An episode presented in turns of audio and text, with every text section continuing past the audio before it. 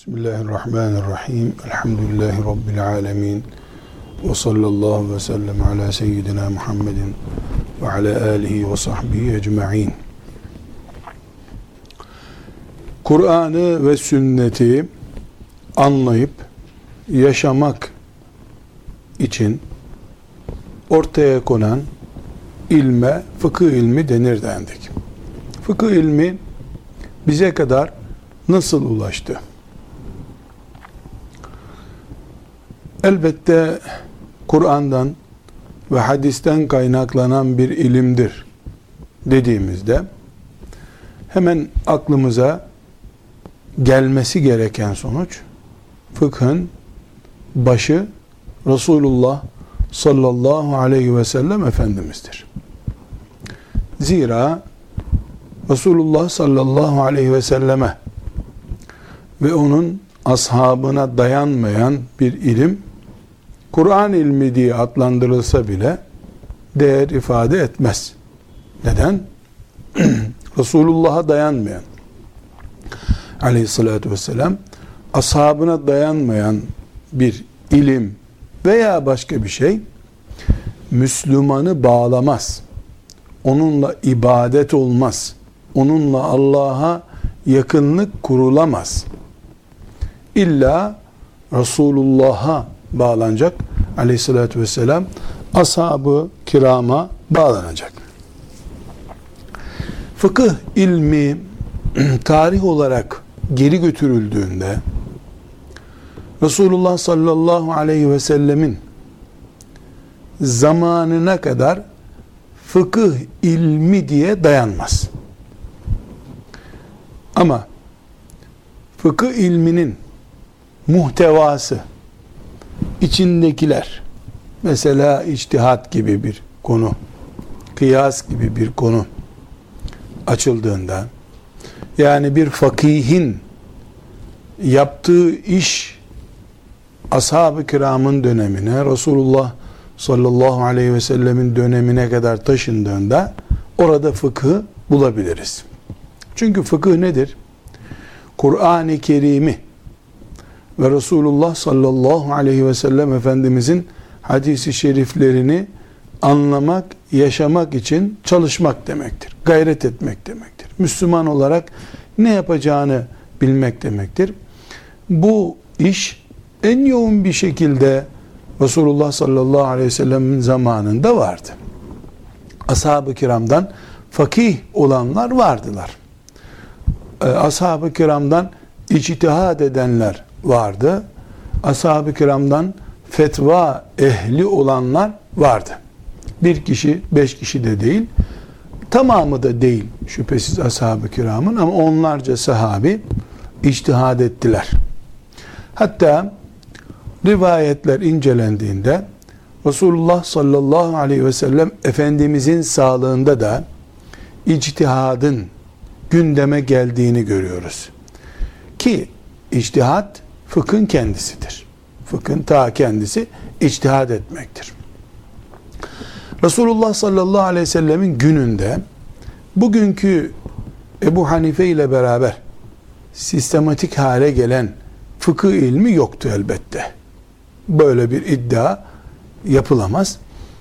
Ee, Resulullah sallallahu aleyhi ve sellemin peşinden gelen sahabe döneminde de fıkıh ilmi diye bir ilim yoktu. Aslında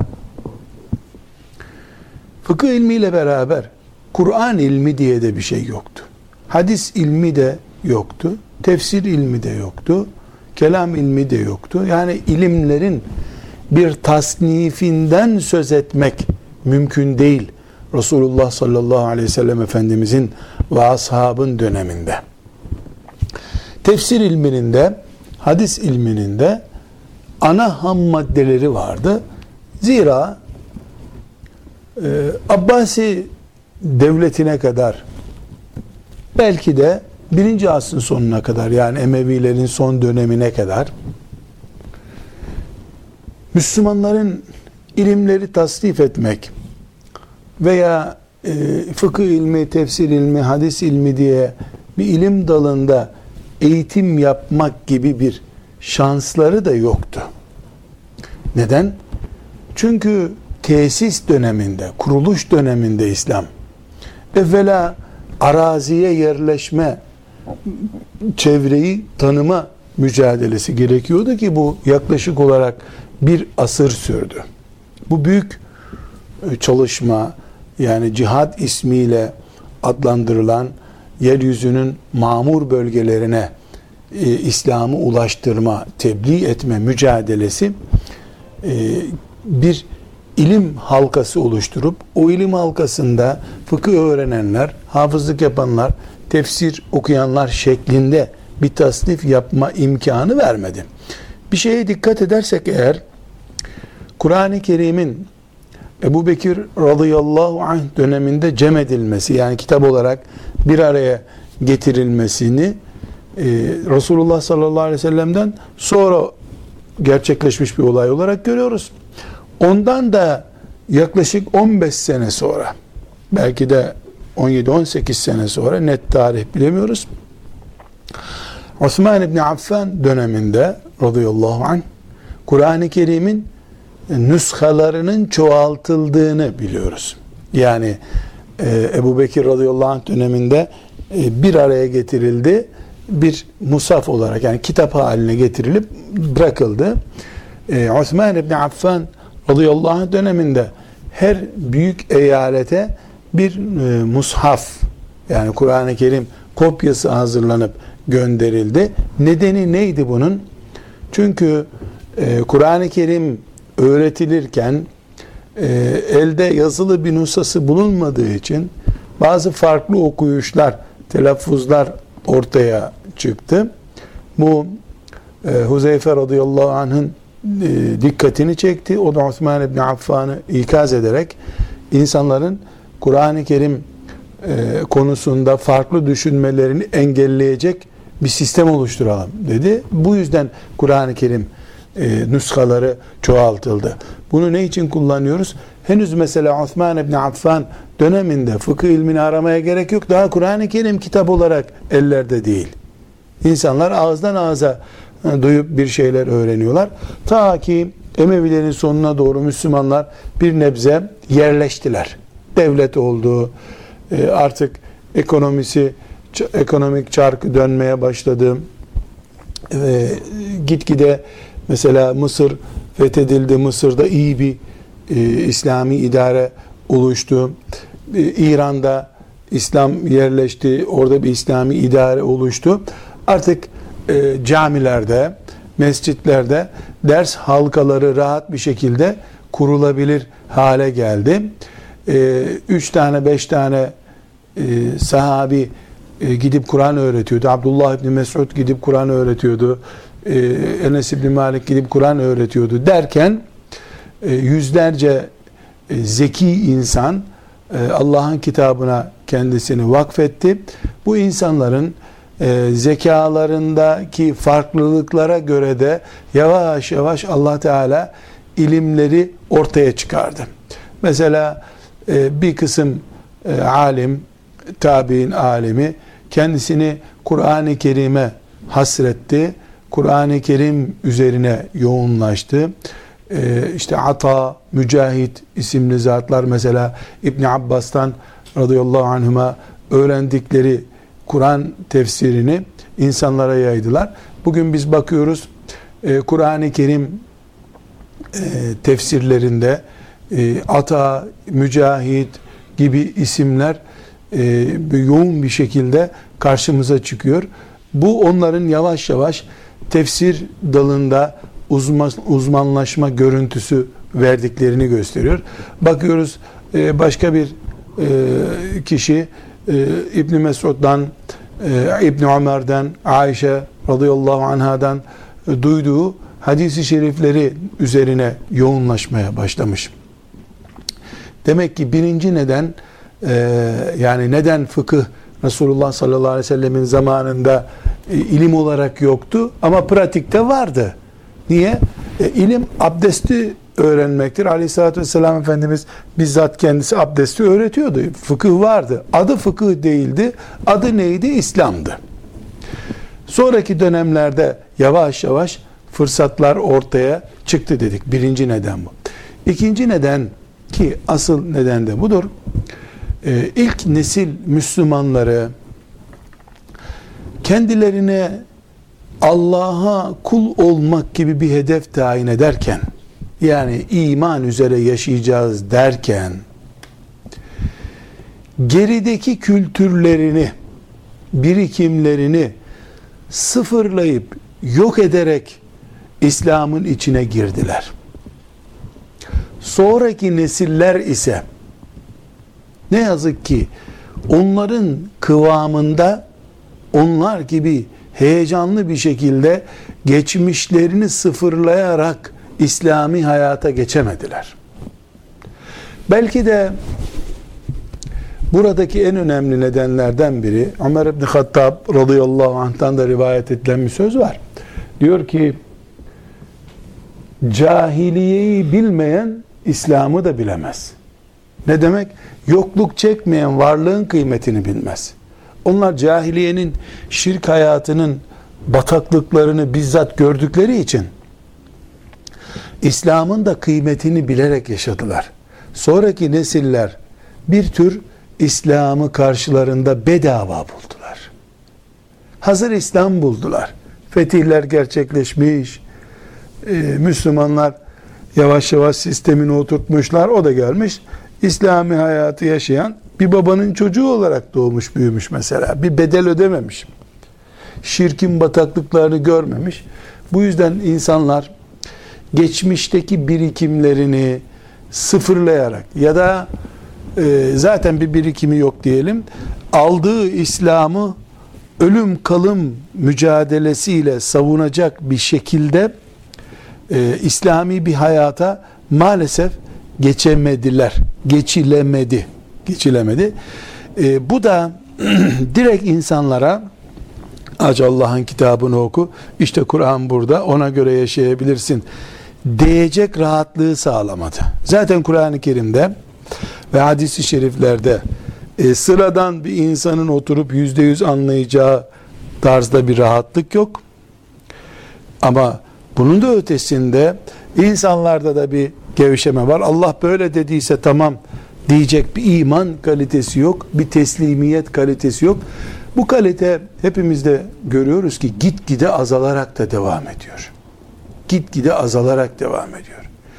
Yani maalesef Kur'an var, başka bir şey yok dedi ashab-ı kiram. Sonraki nesilde bakıyoruz, Kur'an var, hadis var diye bir açılım yapıldı. Bu da zaten gerekliydi. Bir sonraki nesilde işte bakıyoruz fıkhın kuralları ortaya çıkmaya başlıyor. Üçüncü nesilde fıkıh devreye girdi. Neden fıkıh devreye girdi? Çünkü insanlar Kur'an-ı Kerim'le hemen haşır neşir olacak e, kapasitede ve aşk heyecanda değildiler. Bu şüphesiz tek neden değil. Mesela bir nedenden daha söz edebiliriz. Şimdi insanlar Kur'an-ı Kerim'i okuyup bir şeyler anladıkları zaman bu böyledir.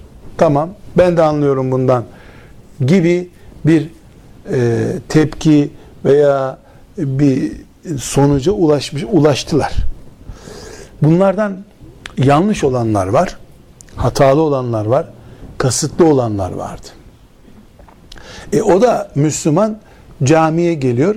E senin kadar ben de Kur'an okuyorum. Hepimiz Kur'an okuyoruz gibi e, haklı görünecek bir manzaraya da bürünebilirdi bu insanlar.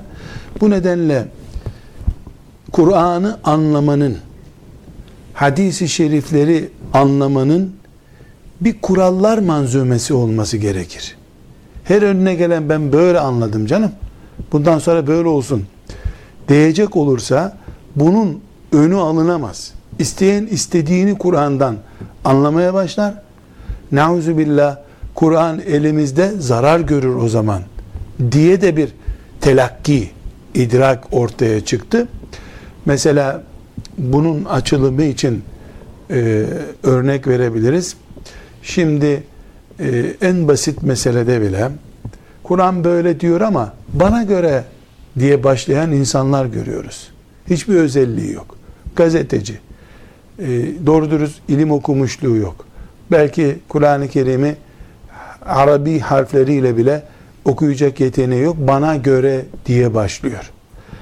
Kaldı ki şu anda Kur'an-ı Kerim'in nasıl anlaşılacağı konusunda on binlerce eser var ortada. Ve 1200 senelik uygulamalı pratik var elimizde. Bu milyarlarca Müslüman tarafından benimsenmiş ve yaşanmış. Şu anda da belki bir milyar Müslüman tarafından evet Kur'an böyledir diye anlaşılıyor. En basitinden örnek vereyim. Kur'an-ı Kerim El haccu eşhurun ma'lumat diyor. Türkçesi ne bunun? El haccu eşhurun ma'lumat. Hac bilinen aylardadır. Belli aylarlar aylardadır demek. Hac ibadeti. İslam'ın beşinci temeli. Bu aylar hangisidir? Şevval, Zülkade, Zülhicce. Nereden biliyor? Kur'an-ı Kerim 12 aydan belirli aylardadır derken bir sıralama getirmiyor. Ama hangi aylarda hac yapıldığı ta İbrahim Aleyhisselam'dan beri biliniyordu. Müşrikler de çünkü hac yapıyorlardı ara sıra. Ve bunun hangi aylarda olduğunu biliyorlardı. Ee, Efendimiz sallallahu aleyhi ve sellem geldi. Şevval ayında Zülkade, Zülhicce yani 10, 11 ve 12. aylarda kameri ayların 10, 11, 12. aylarında hac ibadeti yapıldı. Zaten Arafe günü de 12. ayın e, 10. günü olduğundan bizim hangi ayda hac yapılacağına dair bir sıkıntımız yok ama hac için ihrama girilecek e, zaman Şevval ayından itibaren yani 2 ay 10 gündür hac ibadeti için ihram giyilebilecek zaman. Ama hac bir gündür. Arafa günüdür hac işlemlerinin başlayacağı zamansa e, iki buçuk, iki ay, on gün gibi bir zamandır. Şimdi dört mezhebinden kırk mezhebine kadar İslam hangi zamanda haccı emretmiştir konusunda hiçbir sıkıntı yoktur.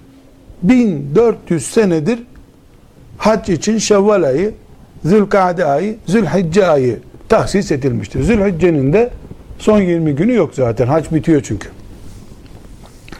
Şimdi bütün bu büyük birikime rağmen çıkıp hatta tefsir profesörü Türkiye'deki fakültelerden birinde bir tefsir profesörü çıkıyor hiçbir şey yokmuş gibi haçta büyük izdiham oluyor. Bu kadar kalabalık Allah'ın hoşuna gitmez bu izdiham. İnsanlar orada ölüp gidiyorlar. 12 aya bölelim haccı diyor. Bir kısmı Muharrem ayında gitsin. Bir kısmı sefer ayında gitsin. Kalabalık olmasın orada diyor. Ne sıkışıklık yapılıyor bu kadar diyor. İnsan zannediyor ki Allah razı olsun Müslümanların eziyet görmemesi için ne kadar ince düşünceli bir zat. E peki bu insan ne yapıyor şimdi? Belki de saf bir niyetle yani haindir demek insanın zoruna gidiyor. Müslümanların içinden bu kadar kapasitesiz bir hainlik yapılabilir mi? Ve hain demeyelim ama cahilce Kur'an demiyor mu diyor belli aylarda yapılır bu diyor Kur'an zaten. E belli aylar işte tayin edelim bu ayları diyor. Belli ama Peygamber aleyhisselam bu belli ayları belirlemiş. Müşrikler bile başka ayda yapmıyorlardı bunu. Şimdi Müslüman kalkıyor.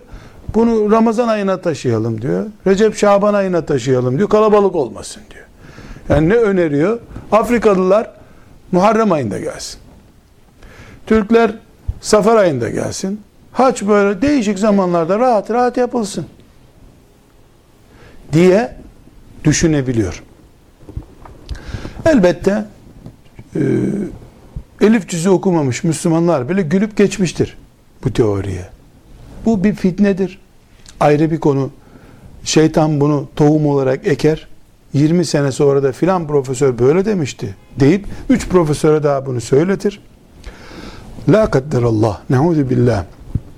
Bir asır sonra da insanlar böyle bir fikir de varmış tarihte deyip şu zamanda haccı bölelim ikiye bölünsün diye çağdaş bir teklif olarak bunu getirebilirler. Şeytanın ne zaman neyi ortaya çıkaracağı belli değil. Şimdi bu bizim gülüp geçtiğimiz ya subhanallah bu kadar da cahil olur mu insan dediğimiz şey şeytanın belki de 200 sene sonraki haccı ifsad etme projesidir. Kur'an-ı Kerim'in ve Ya'uk ve Nasr ile ilgili anlattığı şeyi hatırlıyoruz değil mi? Önce salih adamdı bunlar. Unutmayın bu zatların kıymetini bilin diye resimlerini mağaralara çizdirtti. Hadis-i şeriften öğreniyoruz. Sonra onlara put diye taptırdı şeytan. Sonra put diye taptırdı. Dolayısıyla biz böyle bir sözü yani Kur'an-ı Kerim'i kendi zevkine göre yorumlama cüretini affedemeyiz. Buna ağır tepki göstermemiz lazım. Şeytan o insanın sözünü tarihe geçirirken ona gösterilen ağır tepkileri de tarihe geçittirmeliyiz biz. Yani evet bir sefih kalktı böyle bir seviyesiz ses söyledi ama az kalsın Müslümanlar boğacaktı onu demeliyiz. Evet. Fıkıh dedik ki Kur'an-ı Kerim'i anlama gayretinde olan Müslümanların ortaya atabilecekleri boş sözler şeklinde de bir fitneyi önlemenin hamlesidir. Herkes istediği gibi Kur'an-ı Kerim'i anlayabilir mi? Herkes istediği gibi anladığı zaman o tek Kur'an olmaz. Tevhid dininin Kur'an'ı olmaz. Allah'ın şeriatı, Kur'an ve sünnette simgelenen bu şeriat herkesin istediği gibi değil, Resulullah sallallahu aleyhi ve sellemin istediği gibi anlaşılmalıdır. Resulullah sallallahu aleyhi ve sellemin nasıl istediğini de ashab-ı kiram tarif etmiştir. Ashab-ı kiramdan sonraki nesil de tabi'in ve tebeut tabi'in nesli de fıkıhla ilgili çok ciddi bir e, sistematik çalışma yapıldığını, fıkıh şöyledir dendiğini, hatta fıkhın tarifinin yapılıp yapılmadığını da maalesef bilemiyoruz. Böyle bir çalışma ortada yaygın bir şekilde yok. Neden? Çünkü bu dönemde de yoğunluk hadisi şerifler üzerinde oluşmuştur. Yani hadisi şerifler bir araya getirilsin. Hadisi şerifleri de toplayalım. Kur'an-ı Kerim'de bir sorun yoktu. Çünkü Kur'an-ı Kerim ta Ebu, Ebu Bekir radıyallahu anh zamanında bir araya getirilmiş, kitap haline getirilmişti. İlave ve noksanlık tehlikesi elhamdülillah Kur'an-ı Kerim'de hiç olmadı. Böyle bir sorun yaşamadı Müslümanlar. Ama hadis-i şeriflerde e, bir sorundan söz edebiliriz. Nedir o sorun? Hadis-i şerifler bir arada değil. Ashab-ı kiramdan tabi'in nesline intikal etmiş. Tabi'in on binlerce hadis-i şerifi zihinlerinde tutuyorlar. Ee, Ömer bin Abdülaziz rahmetullahi aleyhin e, döneminde devlet talimatıyla e, hadisi şeriflerin bir araya getirilme hamlesi başladı. Ciddi bir şekilde e, bunun bu hadis-i şerifleri bir araya getirme hamlesinin ciddi bir şekilde ilgi gördüğünü söyleyebiliriz. Tebeut tabi'in dönemi yani ashab-ı kiramın ilim olarak çocuklarının çocukları döneminde e, fıkıh ilminin büyük bir rağbet gördüğünü e, görüyoruz. Neden? Çünkü hadisi şerifler e, malzeme olarak ortaya çıkmaya başladı. E, özellikle Kur'an-ı Kerim'de hazır. Bir de fıkha olan ihtiyaç, bu çok önemli bir madde. Fıkha olan ihtiyaç gün be gün yoğunlaşmaya, donajını arttırmaya başladı. Fıkha olan ihtiyaçla neyi kastediyoruz? İnsanların elinde Kur'an var, hadisi şerifler var ama olaylar çok hızlı bir şekilde gelişiyor. Çok hızlı bir şekilde gelişiyor. Nasıl gelişiyor? Bir, e, mesela Mekke toplumunu düşünelim. Medine'deki mübarek Medine'deki toplumu düşünelim. Ticaret kelimesi neyi yansıtıyordu?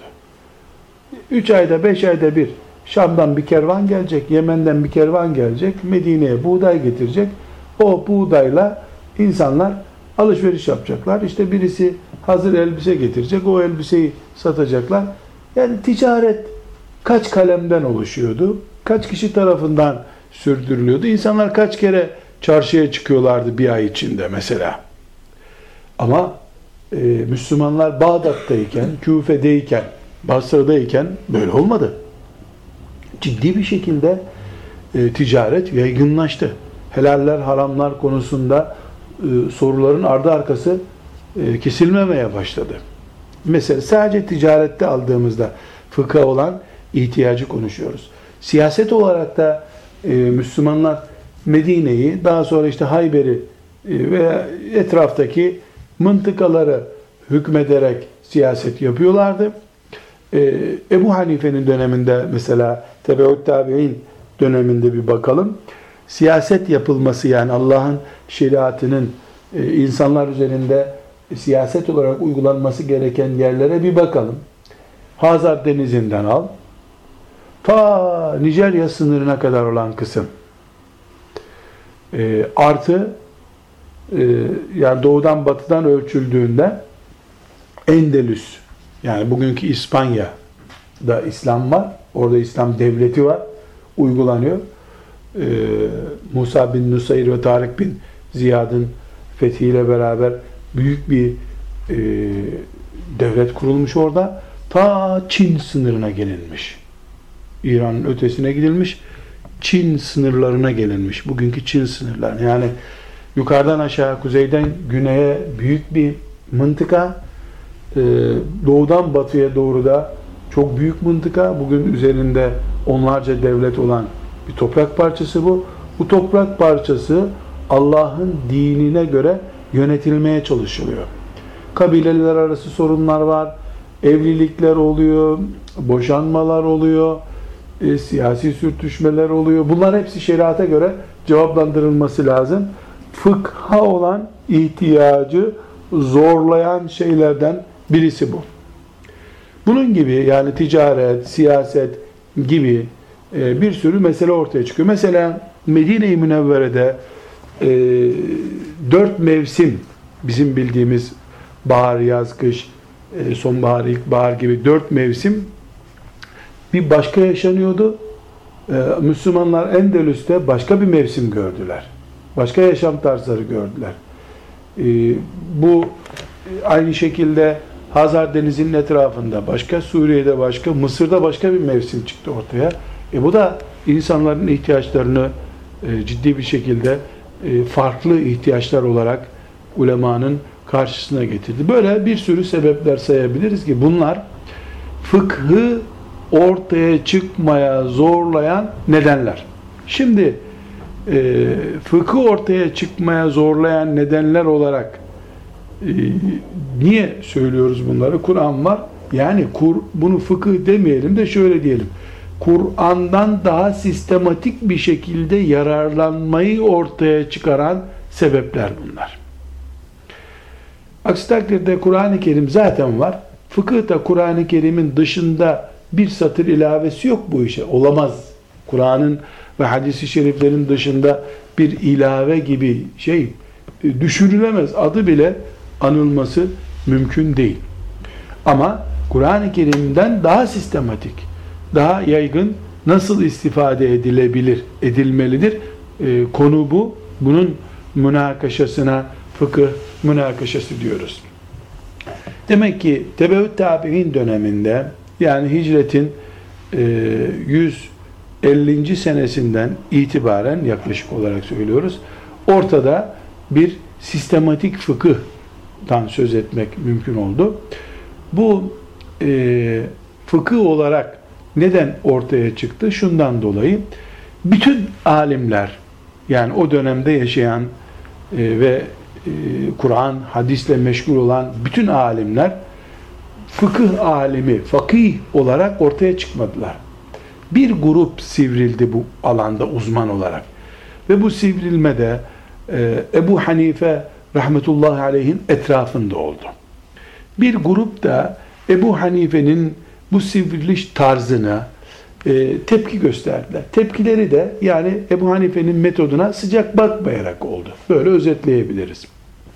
Onlar da hadis ilmi üzerinden yoğunlaştılar. Aynı dönemde Kur'an tefsiriyle de meşgul olunuluyordu. Yani sadece hadiste meşgul olunmadı ama iki ilim e, ortaya çıktı. Birincisi hadis ilmi, bir grup alim hadis üzerinden çalışarak e, ümmeti Muhammed'i aydınlattılar. Bir grup da e, fıkıh ilmi üzerinden çalışarak, daha doğrusu hadis-i şerifleri ve ayetleri fıkıh sistematiği içerisinden ele alarak çalışmaya başladılar. Böylece iki grubun ortaya çıktığını görüyoruz. Bu grup kelimesi tabi yani birbirlerinden uzak anlamında değil. Uzmanlık dalı olarak nasıl bir hastaneye girildiğinde dahiliye bölümü var e, veyahut da işte beyin cerrahisi bölümü var. E, İslam kütüphanesine girildiğinde de o dönemde böyle bir e, fakih grubu, fakih mantığıyla çalışan grup var. Muhaddis mantığıyla çalışan grup var. Daha sonraki dönemlerde e, ilimlerin esası olarak bu iki grup yani fakih grubu ve e, muhaddis grubu e, çalışmaların özünü oluşturdular. Neden? Çünkü insanlar ya hadis yoluyla sorularının cevaplarını buldular az bir bölüm olarak ya da büyük bir bölümü Müslümanların e, bütün dini ihtiyaçlarını, şeriattan istifade etme ihtiyaçlarını fıkıh yoluyla elde ettiler. Fıkıh. Bugüne kadar gelindiğinde e, başka ilim dalları da yani tefsirinden, e, kelamından başka ilim dalları da ortaya çıktı. Ama her halükarda bugün İslam fıkıh üzerinden öğreniliyor. Fıkıh üzerinden yaşanıyor. Fıkıh neredeyse e, diğer ilimleri de itibar eden bir ilim haline geldi. Eğer böyle olmasa da yani biz böyle tarif etmeyelim. Şöyle tarif edelim. Yani biz fıkıhtan geriye doğru gidiyorduk. E, bütününü topladığımızda tefsir, hadis vesaire ne varsa diğer ilim olarak bunların hepsi özetlenip bir kalıba konduğunda yine fıkıh ortaya çıkar. Aslında e, hadis üzerinden çalışan bir alim de e, aynı zamanda fıkıh yapıyordur. Fıkıh çünkü dini iyi anlamaktır. Hadis ve tefsir bir insana şeriatın ahkamını öğretecek kapasitede yeterli oluyorsa o da öyle fıkıh. Adı fıkıh değil, muhad, fakih değil, muhaddistir. Ama yaptığı iş fıkıh işidir. Yani fıkıh şeriatı anlayıp günlük hayata e, yansıtmanın şeklidir. Şimdi e, 3. asrın ortalarına kadar diyelim hicretten tabi söz ediyoruz. Yani Ebu Hanife'den sonra bir 200 sene kadar daha e, fıkıh ilmi büyük bir e, hamle yaptı. Çok büyük bir çalışma yaptı. Bilhassa Ebu Hanife'den sonra Muhammed bin İdris Eş-Şafii rahmetullahi aleyh ile beraber fıkıh e, deyim yerindeyse yani Ebu Hanife'ye e, sanki yanlış iş yapıyormuş gibi çok ithamlar geliyordu. E, Muhammed bin İdris Eş-Şafii ile beraber yavaş yavaş e, fıkıh benimsendi. Çünkü Ebu Hanife rahmetullahi aleyh kimsenin yapmadığı zamanda bunu yaptı. Mesela hadislere önem vermiyor diye itham edildi Ebu Hanife. Çünkü insanlar ne yaptığını bilmiyorlardı. Bugünkü mantıkla bakıp bizim bunu anlamamız zor. Yani Ebu Hanife e, çalışmalarını internette yayınladı da bütün dünyada incelendi ve böylece Ebu Hanife'nin yanlış yaptığı anlaşıldı. Denemez. Neden? Çünkü Ebu Hanife rahmetullahi aleyhin ne yaptığını ayrıntılarıyla insanlar bilmiyorlardı. Sadece e, işte Bağdat'ta, Mısır'da e, insanlar toplanıyorlar. Ya Küfe'de Ebu Hanife diye birisi e, fıkıh çalışması yapıyormuş ve hadislere önem vermiyormuş diyor birisi. Allah Allah, peygamberin vefatından daha 200 sene geçmeden onun hadisleri nasıl ihmal edilir, tövbe tövbe estağfurullah der gibi insanlar bu mantıkla bakıyorlardı. Ebu Hanife e, vefat edince e, talebeleri Abbasi devletinin e, f, e, İslami uygulamasında büyük roller aldılar. bilhassa Ebu Yusuf e, rol aldı. İmam Muhammed kitaplar yazdı. Yazdığı kitaplar yani talebeleri Ebu Hanife'nin e, aklanmasını yaptığı işin muhteşem bir iş olduğunu aslında anlaşılmadığı için ilk bakışta bir saldırıya uğradığını ispat etmiş oldu talebeleri. Allah hepsinden e, razı olsun, onlara rahmet eylesin.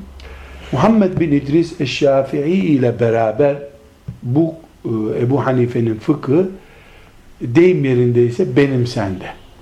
Artık herkes fıkı e, gerçek ve sonuç ilmi olarak görmek zorunda kaldılar. Çünkü Muhammed bin İdris açık bir şekilde hadis ekolünden geldi. Yani Ebu Hanife bir hadis talebesi değil, bir fakihin talebesidir. Hammad'ın talebesidir. Hammad da fıkıhın kaynaklarından birisidir. Muhammed bin İdris Eşşafii rahmetullahi aleyh e, muhaddistir. Aslı muhaddistir. Çalışmalarını e, fıkha yönlendirdi ve Ebu Hanife'ye nasip olmayan bir şey ona nasip oldu. İlk fıkıh kitabını yazdı. Er-Risale isimli kitabı yazdı. İlk kitap böylece İslam aleminde fıkıh ekseninde yazılmış ilk kitap onun kitabı oldu. Yani Ebu Hanife işin e, deyim yerindeyse şöyle düşünelim. Bir dağdan yol yapılacak. O dağın kaldırılması lazım. Ya da tünel açılması lazım. Ebu Hanife o tüneli açtı. Orada bir yol oldu. Onun peşinden sonra Muhammed bin İdris geldi. E, yolu asfaltladı biraz daha kolay yürünsün diye. E, ama yolu açan, sistemi ilk defa oturtan Ebu Hanife oldu. Daha sonra Muhammed bin İdris değil tabi İmam Malik de Ebu Hanife'ye karşı çıktığı halde daha doğrusu Ebu Hanife'nin yaptığının tehlikeli bir şey olduğunu söylediği halde kendi etrafında da bir fıkıh mezhebi oluştu. Kendisi de fıkıh iştihatları yaptı. Aynı şekilde e, Ahmet bin Hanbel rahmetullahi aleyh de muhaddis, tam anlamıyla muhaddis ama büyük bir muhaddis olduğu halde o da hadis ağırlıklı da olsa iştihatlar yaparak görüş belirtince onun da etrafında bu sefer bir fıkıh ekolü oluşmuş oldu. Bu e, ilk fıkıh fıkıh ekolleştirme, e, sistematik hale getirme çalışmaları işte dediğimiz gibi 4. asırda e, kapsayacak şekilde büyüdü. Bu dönem fıkhın imamlar dönemidir. Yani ne demek imamlar dönemi? Fıkıh gelişmiş gelişmiş e, ve e, bir zirveye çıkmış. Bu zirveye çıkışında ciddi bir şekilde fukahanın e, sistemleri oturmuş. Yani Hanife, Ebu Hanife'nin sistemi oturmuş. E, Şafii'nin, Maliki'nin, İbn Hanbel'in sistemi oturmuş. Sistem nasıl oturur? Bir yerde sistem nasıl oturur? Gelişmeyle oturur. Yani saman alevi gibi e, giden e, bir e, ateşle sistem oturmuyor. Kökleşiyor yani çınarlaşıyor bu. Hem ağaç büyüyor hem kökleri salınıyor. Bu dört tane imamın çalışmasının ürünü değil yalnız. Onlarca Ebu Hanife gibi, İmam Malik gibi onlarca, belki yüzlerce denecek çapta büyük zat çalışma yaptılar. Bunların bütününden bir fıkıh dönemi oluştu. Yani fıkhın altın dönemi diyebileceğimiz bu dönem e, bunların tamamıyla oluştu. Allah'ın kaderinde dört tanesinin isminin e, kıyamete kadar taşınması yazılıydı. Diğerleri Ebu Hanife'ye de etki ettiler. İmam Malik'e de etki ettiler. Ahmet bin Hanbel'e de etki ettiler. Onlar isim olarak kayboldular. Ebu Hanife'nin kültürü içerisinde, Şafii'nin kültürü içerisinde onlar var. Yani onlar en azından e, bu sisteme e, tartışma yoluyla, e, karşı cevaplar yoluyla da destek olmuş oldular. Bu imamlar dönemi fıkhın temelidir. Ama fıkhın da yani imamların da özünde ne var? Resulullah sallallahu aleyhi ve sellem ve ashabının fıkıh üzerindeki iştihatları var. Bu dört imam ne yaptılar? Kendileri bir, kendilerine göre e, daha sonra talebelerin özetleyeceği bir sistem oluşturdular. Mesela bu sistem nedir? Ebu Hanife'de sistem şöyledir. Yani o fıkhını nasıl yürütmüş? Bir, eğer ayet varsa hiç konuşmaya gerek yok. O ayet gibi yaşayacağız. Ayet yoksa hadisi şerife bakacağız. Hadiste bulamazsak sahabeden birine bakacağız. Eğer ashab-ı kiramda da bizim işimize yarayacak ya da alıp amel edeceğimiz bir şey bulamıyorsak bizim işimiz o zaman iştihada kalır. Oturur kıyas ederiz. Yani bu kullanılması caiz midir? Kur'an'dan benzer bir şeye döneriz. Kur'an'da şu var, bu nedenle buna benziyor deriz ve onun gibi fetva veririz ya da e, kaide koyarız diyor.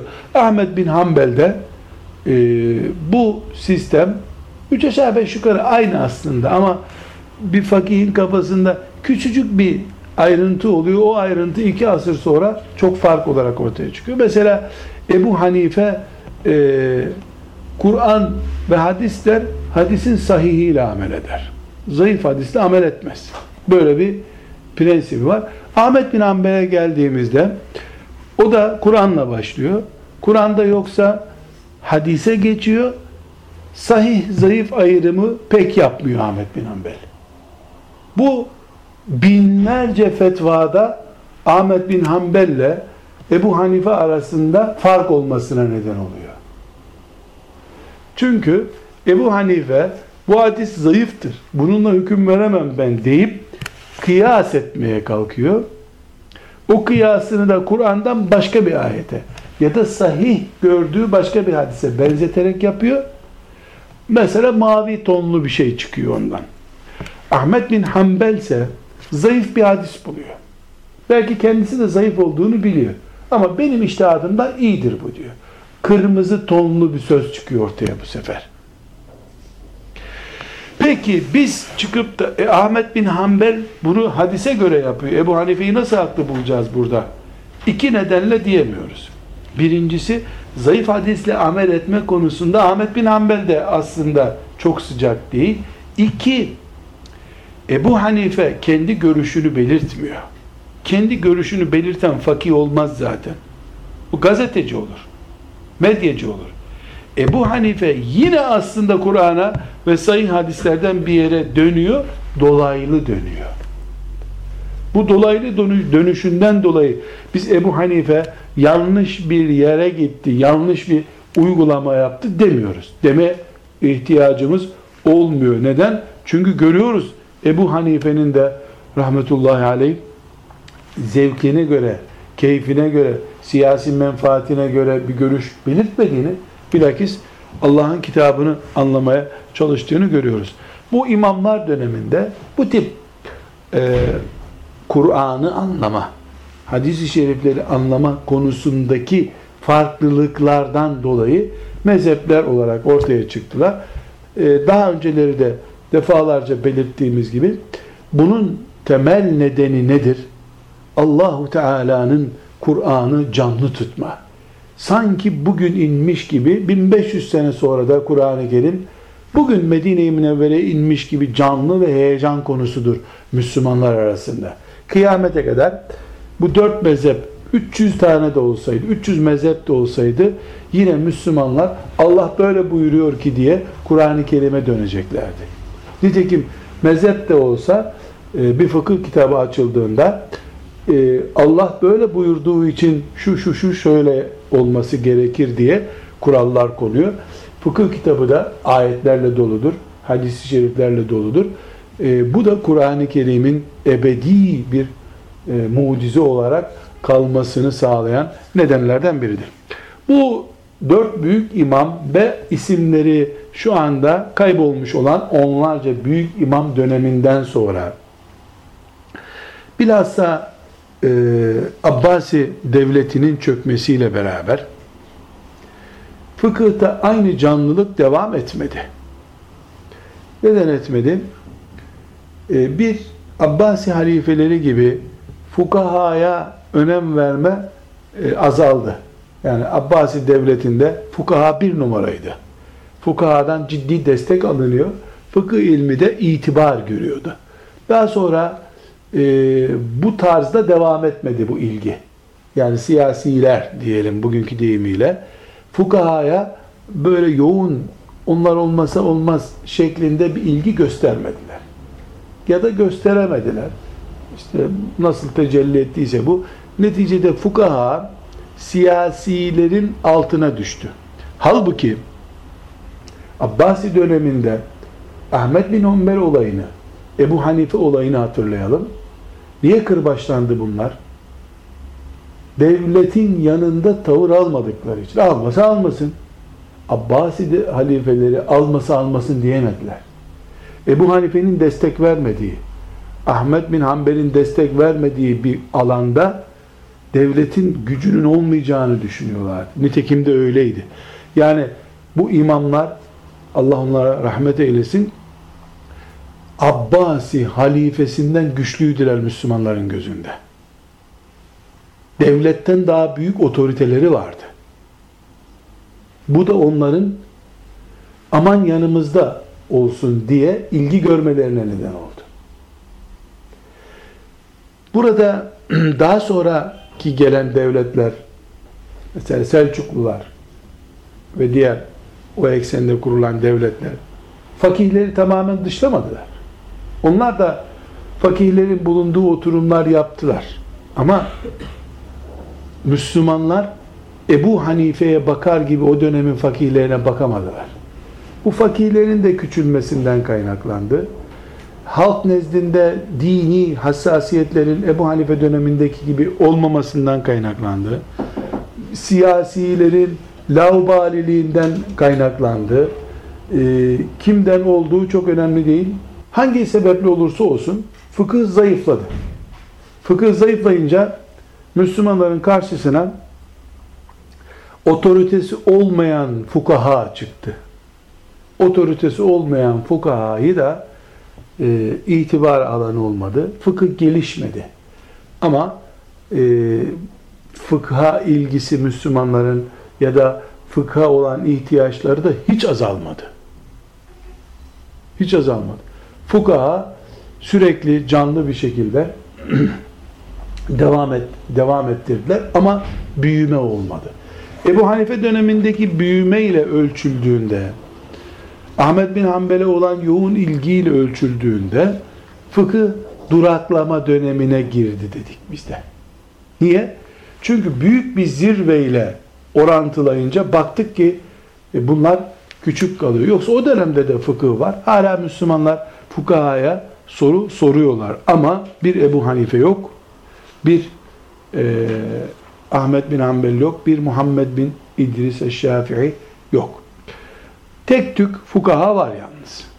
Yani e, İzz bin Abdüsselam, Nevevi böyle tek tük çıkıyorlar ama yüzlerce ard arda gelmiyor. Bir duraklama döneminden söz edebiliriz.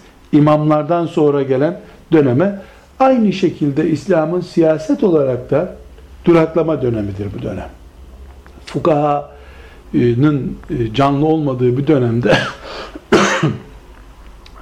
e, Müslümanların devletleri de e, fetihler gerçekleştiren ve önünde saygıyla eğilen bir devlet olarak devam etmediler. Bizim dönemimize doğru gelecek olursak hilafetin elimizden çıktığı 1900'lü e, yıllara doğru gelindiğinde fıkhın neredeyse sönük bir mum haline geldiğini maalesef söyleyebiliriz. Çok büyük bir çalışma. Tek tük yani koca bir Mısır'da bir iki çalışma yapılabiliyor. Bir alim çıkıyor, sesi çıkıyor, çıkmıyor. Yani büyük bir İslam aleminin ihtiyacı olan e, çalışmayı yapacak bir fıkıhtan söz etmemiz mümkün değil o dönemde. Bu dönemimize yani bizim yaşadığımız 2000'li yıllara doğru gelindiğinde fıkhın Müslümanların bütün ihtiyaçlarını cevap verecek bir canlılık kazandığını da söyleyemeyiz.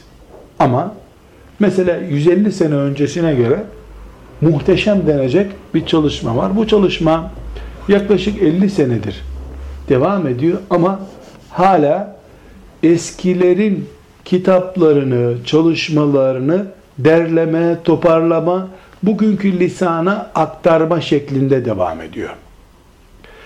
Bu çalışmanın bir zaman sonra inşallah umudumuz içtihad etme düzeyine gelmesidir. Bu şüphesiz 3 senede 5 senede olmaz. Çünkü bir 50 senedir Müslümanlar eski fakihlerin, önceki fakihlerin lisanını çözmeye çalışıyorlar. Bu büyük oranda çözülmüş gibi duruyor. Bu bundan sonra e, medreselerde, enstitülerde yetişecek talebelerin yavaş yavaş yeni bir şey yapma, iştihat cevabını bulmak üzere çalışacaklarını gösteriyor ki inşallah e, bu gerçekleşecektir. Şu anda Müslümanların geldiği nokta e, fıkıh konseyleri kurmuşlardır.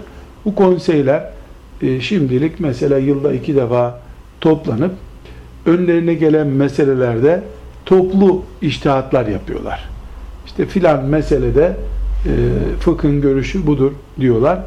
E, belki bir zaman daha 50 yıl daha belki de toplu iştihat dönemi devam edecek. Toplu iştihat ne demek? Tek bir Ebu Hanife çıkıp bu böyledir diyemiyor. Öyle bir adam yok. Ebu Hanife yok ortada. E ne var? Onun yerine 20 tanesi bir araya gelince Ebu Hanife'ye yakın şeyler söyleyecek tipler var. Çünkü e, Müslümanlar çok zor şartlarda yani aman dinimiz unutulmasın mantığıyla talebeler okuttular 100 sene önce. On, onlardan da bu tarzda alimler çıktı. Yani 50'si 100'ü bir araya geliyorlar. Bu konuda ne düşünülüyor diyorlar. Bir kısmı ihtilaf ediyor ama ittifak edilen meselelerde bakıyoruz. Güzel kanaatler ortaya çıkıyor. Bilhassa ekonomi ve tıp alanında e, biraz da siyaset alanında e, iştihat yapılacak yüzlerce konu var. Bu konular yavaş yavaş Müslüman alimlerin, fukahanın karşısına gelecek. Geliyor da nitekim. E, ve Müslümanlar bu konulardaki ihtiyaçlarını fakirlerden yavaş yavaş öğreniyorlar. Ne kadar sonra net e, kanaatleri oluşacak? Şunu belirtelim. Yani Ebu Hanife'nin de sağlığında Ebu Hanife'nin yaptığı iştihatlar hemen din olmadı. Aradan geçen asırlar Ebu Hanife'nin iştihatlarını köklendirdi o kökler üzerinden Müslümanlar bugün işte bir mezhep gibi mesela ortaya çıkmış oldular. Velhamdülillahi Rabbil Alemin.